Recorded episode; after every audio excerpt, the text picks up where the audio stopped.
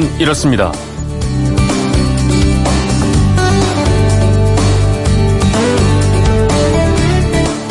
안녕하십니까 전종원입니다. 인격을 가꾸고 키워주는 스승의 높고 거룩한 은혜를 기리고 받들며 평소에 소홀했던 선생님들에 대한 존경과 감사를 불러일으키자 1964년 스승의 날이 제정될 당시 학생들이 다짐했던 결의문입니다.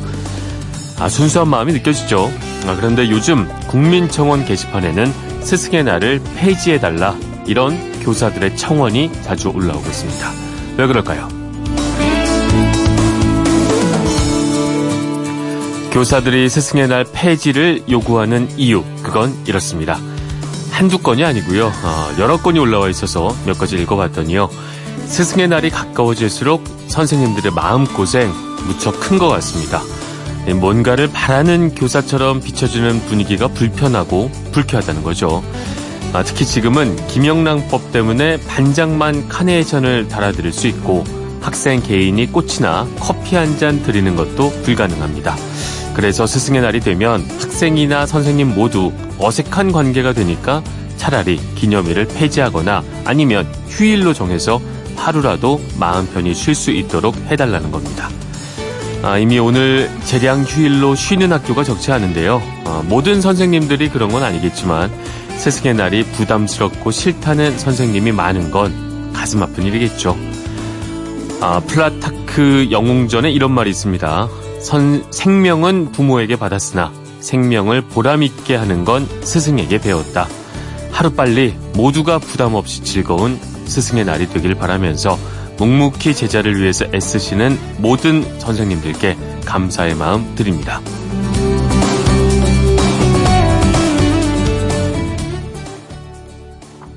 5월 15일 화요일 그건 이렇습니다. 전종환입니다. 아, 밤새 나온 소식들 먼저 살펴보겠습니다.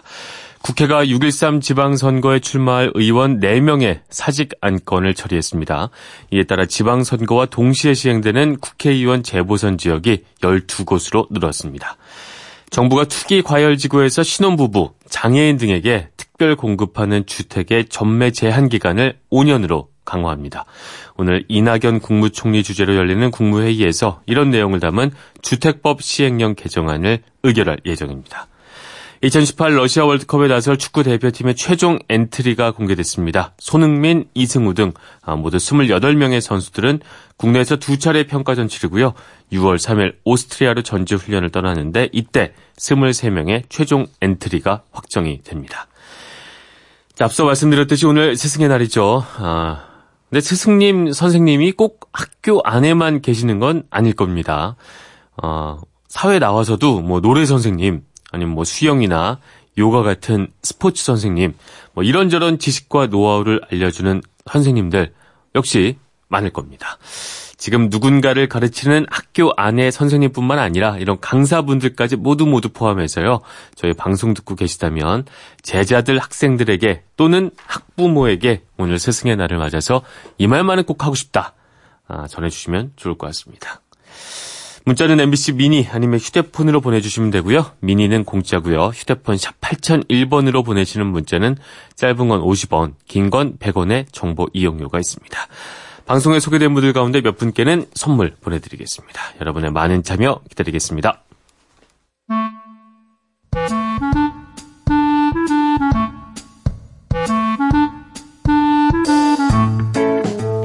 오늘을 꽉 채워줄 생활 정보 알려드립니다. 오늘을 채우는 여자 곽지연 리포터 나오셨습니다. 안녕하세요. 네, 안녕하세요. 네, 오늘은 어떤 생활 정보 가져오셨나요? 전정환 아나운서 혹시 생각나는 스승님 계세요? 아, 계시죠. 몇 분 계시는데 연락은 못하고 있어요. 음, 네.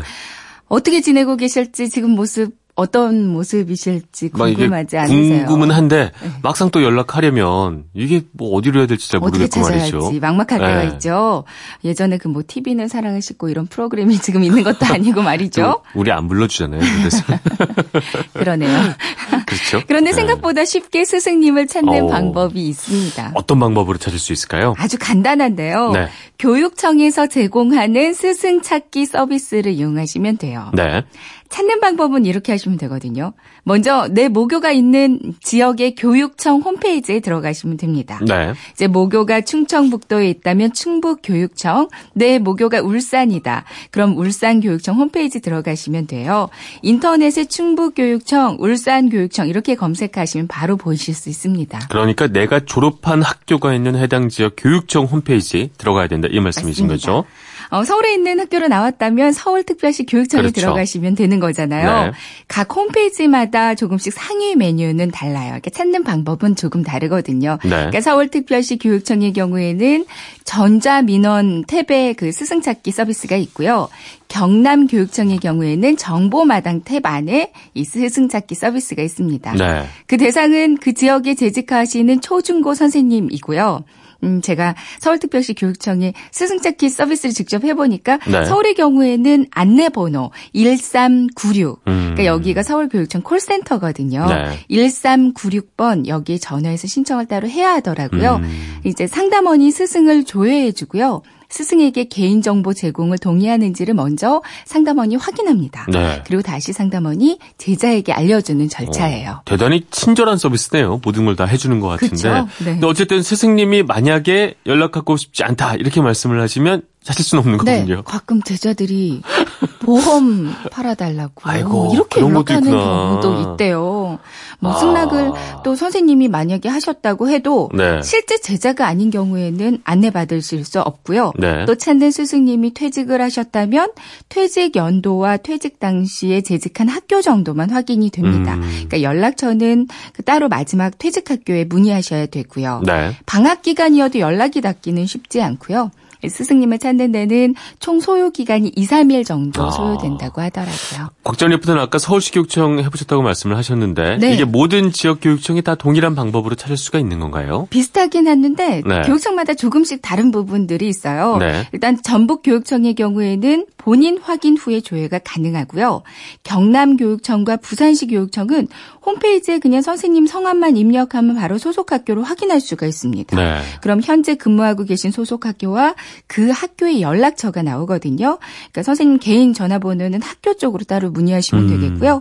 물론 이것도 이제 정보 공개를 동의한 선생님에 한해서 그렇죠. 조회가 가능합니다. 생각만 하고 찾지 못했던 스승님 한번 연락해 보는 것도 좋을 것 같은데 네. 요즘 뭐 김영란법 때문에 선물 같은 것도 좀 신경이 쓰이는데 은사님 찾아뵐 때는 지금 졸업은 한 거니까 음. 뭐 선물 정도는 괜찮지 않나요? 맞습니다. 그러니까 졸업생이 과거 은사에게 소에게 선물하는 건 가능하다고 하거든요. 네. 이제 성적 혹은 수행 평가에 서로 영향을 미치지 않는 사이기 때문에 5만 원 이하의 선물이 허용된다고 합니다. 5만 원 이하. 네. 네. 카네이션과 작은 선물 정도는 그렇죠. 준비해도 되지 않을까 싶은데 네. 근데 꼭 선물이 아니더라도 그럼요. 제자 얼굴만 봐도 얼마나 좋아하시겠어요. 네, 한번 연락 드려보는 거 좋을 것 같습니다. 네. 지금까지 오늘을 채우는 여자 곽지연 리포터였습니다. 오늘도 꽉 찬 정보 감사합니다. 네, 고맙습니다. To Serve with Love 루루의 노래 들어보시죠.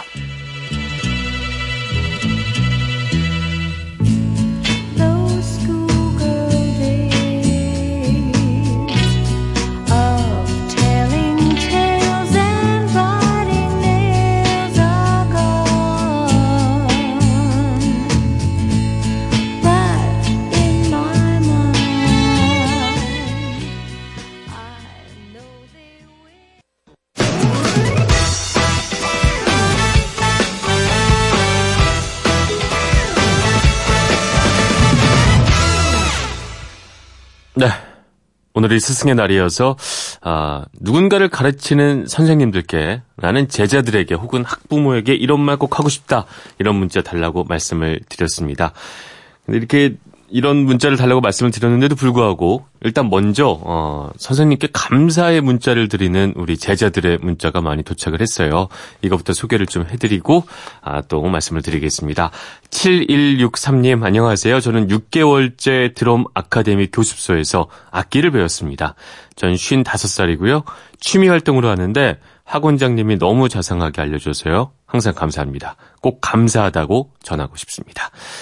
뭐 제자가 쉰 다섯이지만 뭐 제자와 스승 사이에 나이가 무슨 상관이겠습니까? 취미 활동으로 하시지만 너무 잘 가르쳐 주셔서 고맙다고 이렇게 보내주셨습니다. 3170님도요, 아, 저는 수영 강사 쌤님께 감사드립니다. 부산에 사는 사람이지만 물이 무서워서 헤엄 꿈도 꾸지 못했었는데, 아, 시간 들여서 배웠더니, 아, 그분의 노력으로 지금은 수영 4개 종목을 좀 하게 됐습니다. 감사한 일이죠. 고맙고 감사합니다.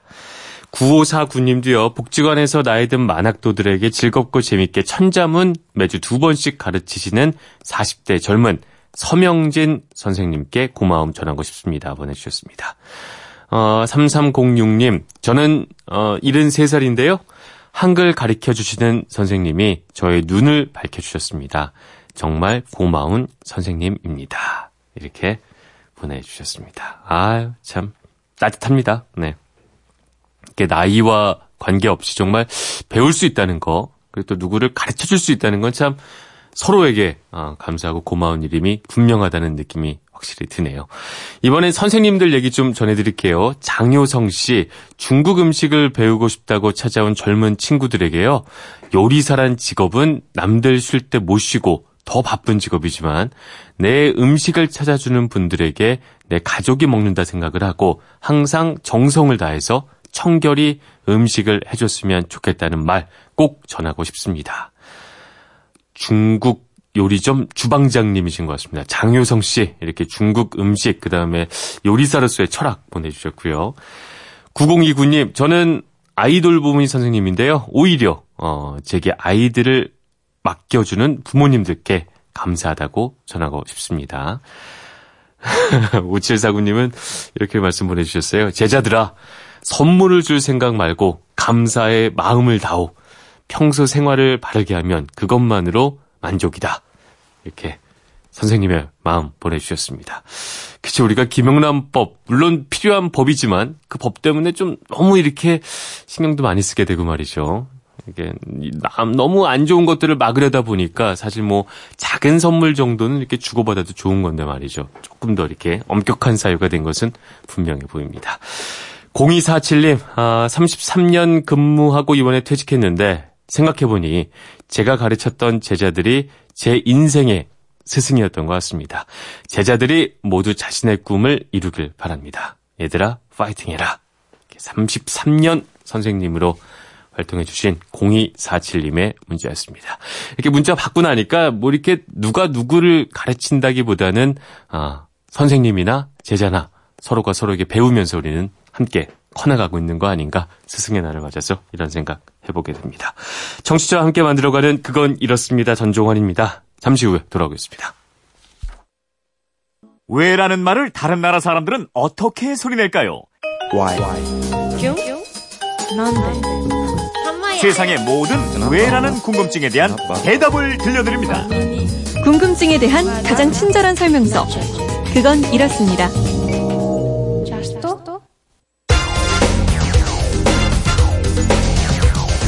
궁금증이 지식이 되는 아하. 팔레스타인이 과거 예루살렘을 빼앗겼던 이른바 대재앙의 날 70년을 맞는 내일은 대대적인 시위도 예고하고 있습니다. 빼앗긴 땅으로 돌아가겠다며 위대한 귀환 행진에 나선 팔레스타인에 맞서 이스라엘도 접경에 병력을 추가로 배치하면서 긴장감이 고조되고 있습니다. MBC 뉴스 강나림입니다. 네, 어제 저녁 뉴스 들어봤습니다.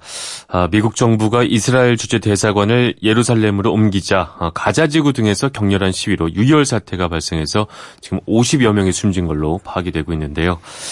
자, 오늘은 휴대폰 뒷번호 1597님이 보내주신 궁금증 알아보겠습니다. 아, 이스라엘과 팔레스타인이 계속 싸우는 이유 알고 싶습니다. 보내주셨어요. 궁금증 해결사 오승훈 아나운서와 함께하겠습니다. 안녕하십니까? 안녕하세요. 네. 자, 어제 5월 14일이 마침 이스라엘 건국 70주년이더군요. 그죠? 그렇습니다.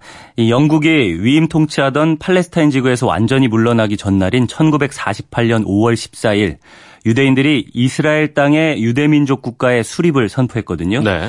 하지만 팔레스타인 입장에서는 영국이 떠난 오늘이 이스라엘의 땅을 빼앗긴 나크바, 즉 대재앙의 날 70주기입니다. 그렇죠. 그러니까 지금 미국 대사관만 들어온다고 해도 네. 어, 정말 유혈 사태까지 일어나는 이런 참사가 벌어졌는데 그렇게 70년 전에 이스라엘이 독립을 선언하고 팔레스타인 땅에 정착하면서부터 대결과 갈등이 시작된 거다 이렇게 볼 수 있는 거군요. 네, 팔레스타인 지역의 역사를 좀 알아보죠. 네. 이곳은 구약 성서의 가나안으로 불리는 곳입니다.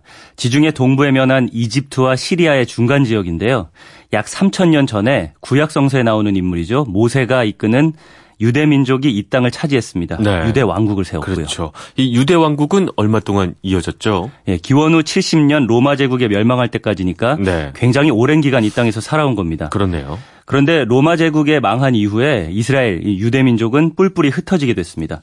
이후 로마 제국이 무너지자 아랍 민족인 팔레스타인 사람들이 이 땅에 들어와 살게 됐고요. 네. 그리고 7세기 이후 약 1300년 동안 이집트, 뭐 오스만 투르크 등의 이슬람 세력의 지배를 받으면서 팔레스타인은 완전히 이슬람 그렇죠. 문명권으로 유지됐습니다. 1300년이라면 정말 짧지 않은 긴 시간 동안 그렇죠. 이슬람 문명의 지배를 받았던 얘기인데 네. 그러다가 이스라엘 사람들이 다시 이 땅에 돌아오게 되는 거죠. 네. 1800년대 후반부터 세계 곳곳에 흩어져 있던 유대인들 사이에서 네. 팔레스타인 땅을 되찾아야 한다라는 주장이 나오기 시작했습니다.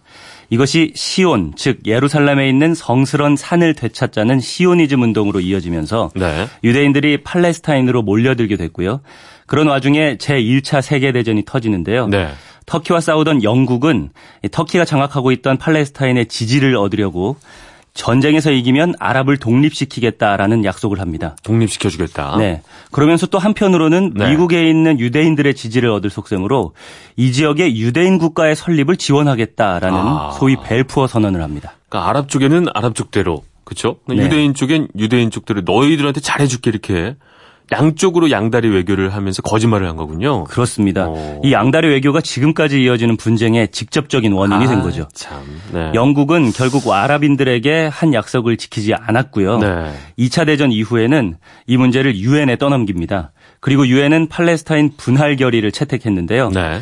오랫동안 이 땅의 주인이라고 생각해온 아랍인들은 이걸 거부했습니다. 그리고 이스라엘은 1948년 5월 14일 일방적으로 독립을 선언하고 네. 미국은 이걸 즉각 승인하게 됩니다. 아, 미국이 지지를 하게 된 거군요. 네.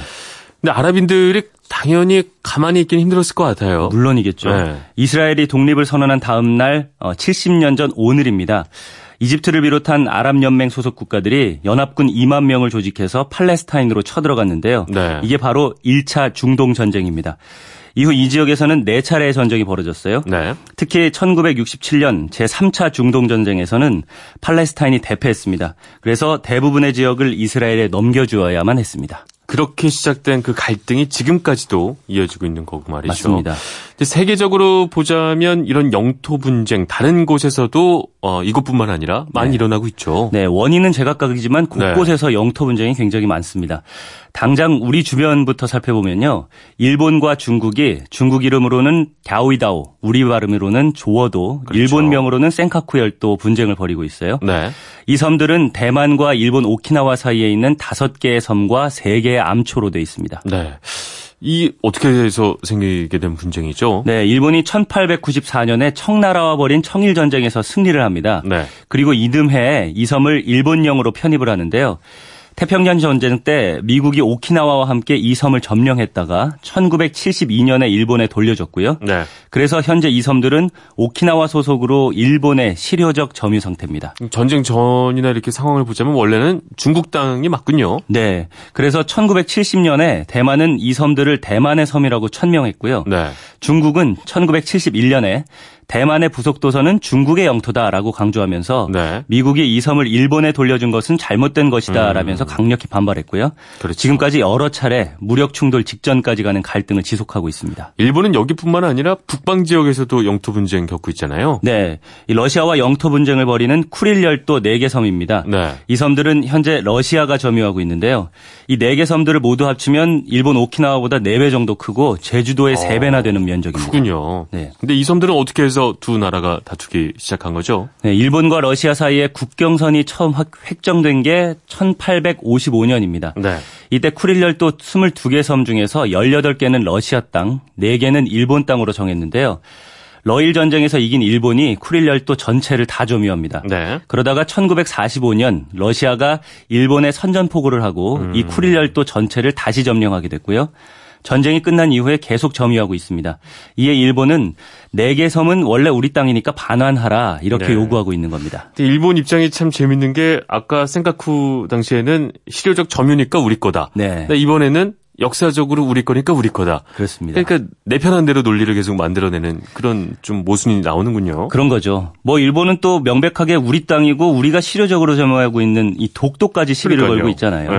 그러니까 일본이 이렇게 한국, 중국, 러시아 이 주변 국가들과 모두 영토 분쟁을 벌이게 된 원인은 딱 하나입니다. 뭐죠? 모두 일본의 침략 전쟁으로 생긴 것들입니다. 그러니까요. 이게 침략 전쟁만 아니었으면 뭐 지금까지 이런 외교적 갈등 겪을 필요도 없고 그렇죠. 이게 다 침략 때문에 전쟁 때문에 나온 문제군요. 네. 네. 영토 분쟁은 원인도 여러 가지고 뿌리도 깊어서 뭐 다른 지역에서도 영토 분쟁이 굉장히 많이 일어나고 있어요. 많죠. 예, 몇 네. 가지만 더 말씀드리면 유럽에서도 영국과 스페인이 지브롤터를 두고 분쟁을 벌이고 있습니다. 지브롤터 이건 네. 좀 낯선데요. 지브롤터는 대, 지중해와 대서양을 잇는 바닷길에 위치해 있는데요. 네. 원래는 스페인 땅이었거든요. 음. 이 땅을 영국이 300년 전에 양도 받았는데 이걸 또 돌려달라고 요구하고 음. 있습니다. 영국은 또 아르헨티나하고도 전쟁을 하고 있지 않나요? 그렇습니다. 아, 예전에 했었죠. 지금 하고 있는 게 네. 아니라. 예.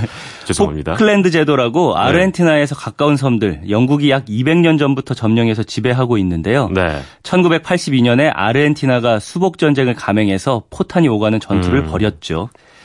그러면 오늘의 앗 이런 것까지는요. 네.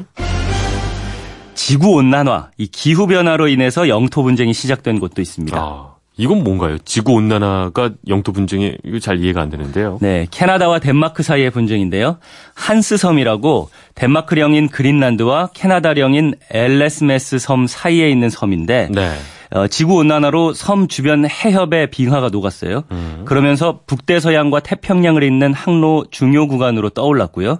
이곳에 또 엄청난 양의 다이아몬드가 매장된 것으로 알려지면서 아. 서로 자기 땅이라고 우기고 있는 겁니다. 영토 전쟁 자체가 이제 우기기 시작하면 끝도 없는 것 같은데 여기 다이아몬드까지 들어가 있다고 하니까 네. 웬만하면 이건 포기할 수 없을 그렇죠. 것 같아요. 그냥 자원도 아니고 다이아몬드잖아요. 네. 그래서 더 그렇겠죠. 어. 그래서 2005년에는 덴마크랑 캐나다 사람들이 네. 서로 한스 섬은 우리의 땅이다라는 내용의 광고를 아. 구글에 내는 경쟁을 벌이기도 했습니다. 결국 이기는 건 구글이군요.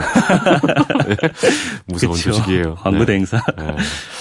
1597님 덕분에 아, 또 재미난 지식 또 이렇게 역사적 지식 음. 이거를 알고 나서 이제 이스라엘 대세관 문제를 보면 네. 훨씬 더 이해 폭이 깊어질 수 있을 것 같습니다. 준비한 선물 보내드리겠고요. 아, 이렇게 평소 궁금한 게 있는 분들 어떻게 하면 될까요? 네, 그건 이렇습니다. 인터넷 게시판이나 MBC 미니 아니면 휴대전화 문자 샵 8001로 보내주시면 됩니다. 네. 문자 보내실 때는 미니는 공짜지만 휴대전화는 짧은 건 50원, 긴 건 100원의 이용료가 있다는 거 알고 계세요? 네, 궁금증이 제식이 되는 아하 오승훈 아나운서였습니다. 오늘도 고맙습니다. 고맙습니다.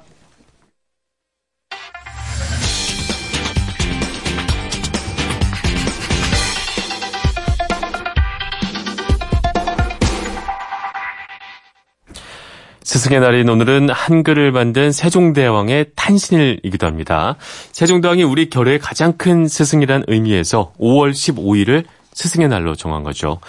근데 우리는 사실 뭐 세종대왕에 대해서 많이 알고 있나라는 저 스스로도 생각이 들 때가 있는데 궁금한 키워드를 알아보는 키워드 인터뷰 코너 오늘은 우리 민족의 스승 세종대왕에 대해서 신병주 건국대학교 사학과 교수와 이야기 나눠보겠습니다. 교수님 안녕하십니까? 예, 안녕하십니까. 네. 자, 오늘로 세종대왕 탄신 621주년이고요. 어, 근데 사실 우리가 세종대왕의 업적은 잘 모르는 지점도 있고 말이죠. 특히 왕이 되기 전에 인간 이도에 대해서는 좀 잘 모르는 부분이 있습니다. 왕이 되기 이전의 세종대왕, 그러니까 이도 어떤 사람이었었나요? 예, 우리 그 태종이라는 왕의 그 세 번째 아들로 태어났는데 그 네. 당시에는 아직 그 태종이 왕이 되기 전이니까 이제 당연히 왕의 아들은 아니었습니다. 그리고 이제 그 3년 후에 아버지가 왕이 되면서 네. 왕자가 되기는 했지만 그렇죠. 왕위를 계승할 장남은 아니었고 네. 세 번째 아들이었는데 그러나 이제 워낙 어릴 때부터 이 기록을 보면 네. 정말 밤낮으로 추우나 더우나 책을 가까이 하고 또 이제 스스로가 이제 금, 근검 절약하고 또 이제 인품을 아주 다지고 이런 여러 가지 측면 때문에 그 어릴 때부터 그 네. 칭송이 자자했던 바로 그런 인물이었습니다. 음. 보통 왜 우리가 역사 드라마 보다 보면 세자는 막 이렇게 어, 예쁨 받고 말이죠. 그 아래 동생들은 좀 삐딱선을 타기도 하는데 이도는 그렇지 않았단 말씀이시군요.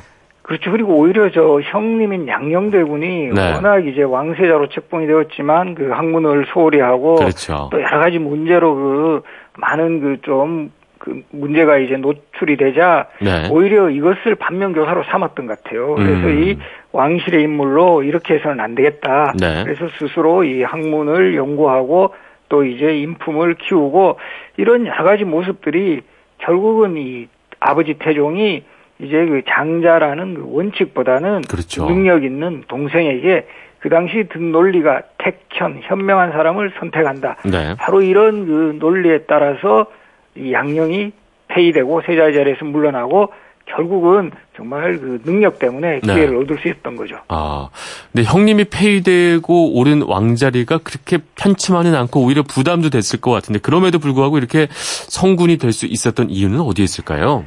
그렇죠. 상당히 그 어쨌든 그 원래 그 세자의 자리에 있었던 위치가 아니었고 네. 또이 형님이 문제를 일으킨 그런 데 대해서 대신 세자로 책봉이 되었기 때문에 상당한 그 책임감이라든가 그렇죠. 또 이제 그 어떻게 해야 이 왕으로서 내가 그 역할을 해야 될 것인가에 대한 여러 가지 그 어떤 뭐, 뭐 다짐이라든가 또 이 실천 같은 게 분명히 있었던 것이고 네. 그리고 결과적으로는 이 세종이라는 왕은 그 왕의 역할에 대해서 확실한 그런 어떤 뭐 신념 같은 게 있었던 것 같아요. 이 백성을 사랑하고 또 이 나라를 제대로 세우려는 그런 어떤 입지를 이제 왕세자로 책봉되고 그 순간부터 확실하게 다잡아 나가면서 네. 또 중요한 것은 이것을 이제 실천해 나갔다라는 음. 점에서 아주 대단한 왕이 될 수 있었죠. 네. 지금 개념으로 보자면 백성을 사랑했다는 게 너무 당연한 얘기 같지만 당시 왕조 시대에는 그게 반드시 왕에게 뭐 모두가 갖춘 덕목은 아니었었잖아요. 그렇죠. 이 기본적으로 이제 왕이 너무 이제 자신의 어떤 권력이라든가 권한을 또 강화하려는 네. 그런 왕들도 분명히 있었지만 네. 이제 그 세종이라는 왕은 가장 왕의 첫 번째 임무라든가 목표는 그 애민 정책, 그 그쵸. 백성을 사랑하고 백성들의 삶의 질이 향상돼야 된다. 네. 이런 소신이 있었기 때문에 사실 우리 훈민정음이라는 것도 네. 당시 정말 그 일반 백성들, 그 교육의 기회가 없는 그런 백성들을 위해서 쉬운 문자를 만들어 주겠다. 네. 그리고 이들이 억울한 일을 당했을 때 이것을 의사를 표시할 수 있게 하겠다. 음. 사실 훈민정음의 가장 중요한 창제 동기의 원칙이 네. 바로 이 애민정신에서 그렇죠. 왔다라는 거, 바로 이런 음. 거 하나부터가 정말 이제 모든 정치의 지향점이 민본, 애민에 있었기 때문에 네. 그 훌륭한 업적들이 계속 이어질 수 있었습니다. 저희가 얼마 전에 장애인 날에도 세종대왕님 얘기를 잠깐 했는데 그때 장애인 지원 정책도 상당히 많이 펼치신 걸로 알고 있어요. 요즘으로 보자면 복지 정책 개념일 텐데 그런 제도들도 많이 만들었었나요? 그렇죠. 이제 뭐 장애인 집에는 뭐 부역을 면제해 준다라든가 네. 또 이제 뭐 요즘에 그 시각 장애인을 위한 그 기관인 그 명통시라는 기관에 대해서는 상당히 그 지원을 아끼지 않았고 네. 또 보면 뭐 어린이라든가 노인 같이 사회적 약자에 대한 여러 가지 그 다양한 대책을 그 제시를 했고 뭐 심지어는 그 감옥에 이제 그 갇힌 그 죄수들의 뭐 어떤 청결이라든가 위생에까지 어. 신경을 썼고요. 네. 그리고 우리 관청에서 일하는 그 관비라고 하는데 이 여성들이 이제 출산을 했을 때 계속 네. 일하는 그런 모습을 보고 안타까이 여겨서 이 출산 휴가 100일을 부여했던 아. 그리고 이제 남편에게도 육아휴직 30일까지 정말 이런 인권 복지에 대해서는 뭐 요즘의 시각에서 보더라도 야 저런 정책을 어떻게 세울 수 있었을까 할 수 있는 그런 아. 내용이 상당히 많습니다. 네. 그 백성에 대한 관심 그러니까 애민 정신을 넘어서 뭐 투표를 뭐 시행했다 뭐 이런 얘기도 들었는데 이거는 정말 혁신적인 거 아닌가요? 당시 시대에 상과 예, 비춰보자면. 그 세종실록이 기록되어 있는데요. 네. 1430년에 그러니까 지금으로부터 정확하게 588년 전에 그렇죠. 이 조선시대 국민투표가 이루어졌어요. 와. 그 토지세법을 확정할 때 네. 이것을 최종적으로는 백성들의 의견을 꼭 물어봐야 된다. 네. 이렇게 해서 당시에 뭐 전 국민을 대상으로 하는 국민투표가 실시되었고 네. 그 찬성과 반대 현황이 지역별로 뭐 경상도는 찬성 몇 명, 반대 몇 명, 전라도는 찬성 몇 명, 반대 몇 명. 네. 이것이 그대로 기록이 되어 있는데 네. 뭐 그야말로 요즘에 그 민주정치와 같은 그런 과정을 그 거쳤음이 바로 이제 나타났다라는 거죠. 네. 정말 뭐 놀랍다는 말밖에 할 수가 없는데 그럼에도 불구하고 사람인데 예? 좀 단점 있지 않을까요? 뭔가 아이 그래도 아무리 세종대왕님이지만 이거 하나는 에이 그 정도는 뭐 이거는 뭐좀 있을 수도 있을 것 같은데 말이죠. 아무래도 이제 그 워낙 많은 네. 그 일들을 하시는 과정에서 좀 이제 운동을 좀 소홀히 하신 것 같고요. 네. 거기다가 조금 이제 그 음식을 드시는 데 있어서 이 실록 기록에도 나오는데요. 육식이 아니면 술화를 드시지 않았다. 아, 고기를 그러니까 좋아하셨군요. 너무 예, 고기 위주의 식단. 네. 아무리 우리 세종 대왕이시어도 그 어떤 그 부분에 보면은요. 이렇게 고기에 너무 집착을 하셔 가지고 네. 그 어느 이 잔치에서 신하들 밥상하고 세종대왕 밥상에 이제 고기가 올려져 있었는데 네. 신하들에게 고기 더 많이 줬다고 담당자를 이렇게 그 문책하는 이런 장면도 나와요.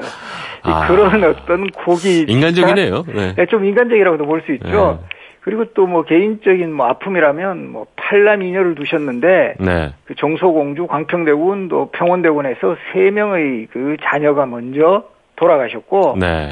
그리고 또 이제 며느리를 이제 그 간택을 하셨는데 이 며느리 한 명은 너무 술을 좋아하고 동성애에 빠져가지고 아이고, 네. 쫓겨나고 또 한 명 또 이제 너무 이제 엽기적인 일을 하다가 쫓겨나고 이런 그 며느리에 대해서 뭐 여러 가지 그 순환사라 할까요? 네. 그리고 결국은 그 단종을 낳은 이 며느리 현도강후 권씨는 또 출산하다가 또 사망을 하고 아이고. 이런 또 아픔을 또 겪은 네. 그런 면모도 많이 남아 있습니다. 네.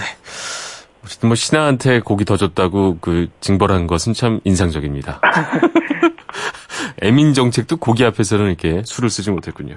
그래서 그것은 아... 그만큼 또 세종대왕이 네. 결국은 그것이 이제 건강을 또 위협한 것이 아닐까. 아... 지금 실록 기록에 보면 세종의 예, 질병 관련 기록이 한 50여 건 등장하는데요. 네. 특히 당뇨 그리고 아마 당뇨 합병증으로 추정되는 그 망막 그 손상 음. 이런 것도 뭐 종기 또 한쪽 다리가 뭐 치우치게 아팠다. 그래서 이 세종대왕도 사실 어느 정도는 장애를 가지신 분이셨어요. 그렇군요. 그래서 장애인에 대해서 더 애정을 가지지 네. 않았나 이렇게도 보고 있습니다. 세종대왕에 대해서 조금 더 입체적으로 알 수 있게 됐는데 마지막으로 이제 우리 시대의 어, 세종의 여러 가르침 중에서 이것만은 반드시 우리가 좀 배우고 생각해봐야 되겠다 뭐 이런 게 있으면 소개를 해주시고 마무리하면 좋을 것 같습니다. 네. 저는 이 세종이라는 왕은 본인도 뛰어난 능력의 소유자였지만 네. 혼자서 뭐 이렇게 정치를 하려는 게 아니라 최대한 인재를 활용을 해서 그 그야말로 함께하는 정치의 모범을 보였다라는 거죠. 네. 그래서 이 집현전이라는 학문 연구기관을 설치해서 이 인재들을 양성해 나가고 황희처럼 자신의 직위에 반대했던 사람도 포용하고 네. 또이 장영실처럼 천민 출신이지만 능력이 있으면 최대한 그 지원을 하고 바로 이런 어떤 그 소통과 포용의 리더십을 보였던 네. 이런 장면들은 우리 시대에도 상당히 이제 좀 이렇게 그 주목을 하고 이것을 잘 계승해야 되지 않을까 네. 이렇게 생각을 합니다. 사람을 잘 썼다 이런 말씀. 그렇죠. 그리고? 최대한 소통했다. 인재를 적재적소에 맞는 인재 등용 이것이 아주 중요한 그 이 세종의 그 리더십이었다 이렇게 보고 싶습니다. 네, 알겠습니다. 스승의 날 맞아서 건국대 신병주 교수님과 세종대왕님에 대해서 이야기 나눠봤습니다. 오늘 말씀 감사합니다. 잘 들었습니다. 예, 고맙습니다. 기상청 연결해서 날씨 알아보겠습니다. 이온 리포터 전해주시죠. 네, 올해 들어 오늘이 가장 더운 날입니다. 아침 기온, 낮 기온 모두 어제보다 2, 3도가량씩 더 올라서요. 서울이 현재 15.8도고, 낮 기온은 28도까지 오르겠습니다. 강릉, 대구. 남을 너그럽게 받아들이는 자는 사람들의 마음을 얻고 위험과 힘으로 다스리려는 자는 사람들의 노여움을 사게 된다. 세상의 모든 좋은 말들 세종대왕이 남긴 말 가져와 봤습니다. 특히 아이들 대할 때 권위 내려두고 마음으로 이해하고 받아들이기 쉽지 않겠죠. 묵묵하게 현장 지키고 계신 선생님들 정말 감사하다는 말씀 전해드립니다. 아, 오늘 마지막 곡입니다. 아, 제니퍼 러쉬의 The Power of Love. 아, 익숙한 음악이죠? 어, TV는 사랑을 싣고에 나왔던 음악인데 오늘 초반부에 말씀드린 것처럼 아, 생각나는 선생님 있으면 연락 드려봐도 좋을 것 같습니다. 저는 내일 다시 찾아오겠습니다. 지금까지 아나운서 전종환이었습니다. 화요일 아침이죠? 모두 힘내십시오.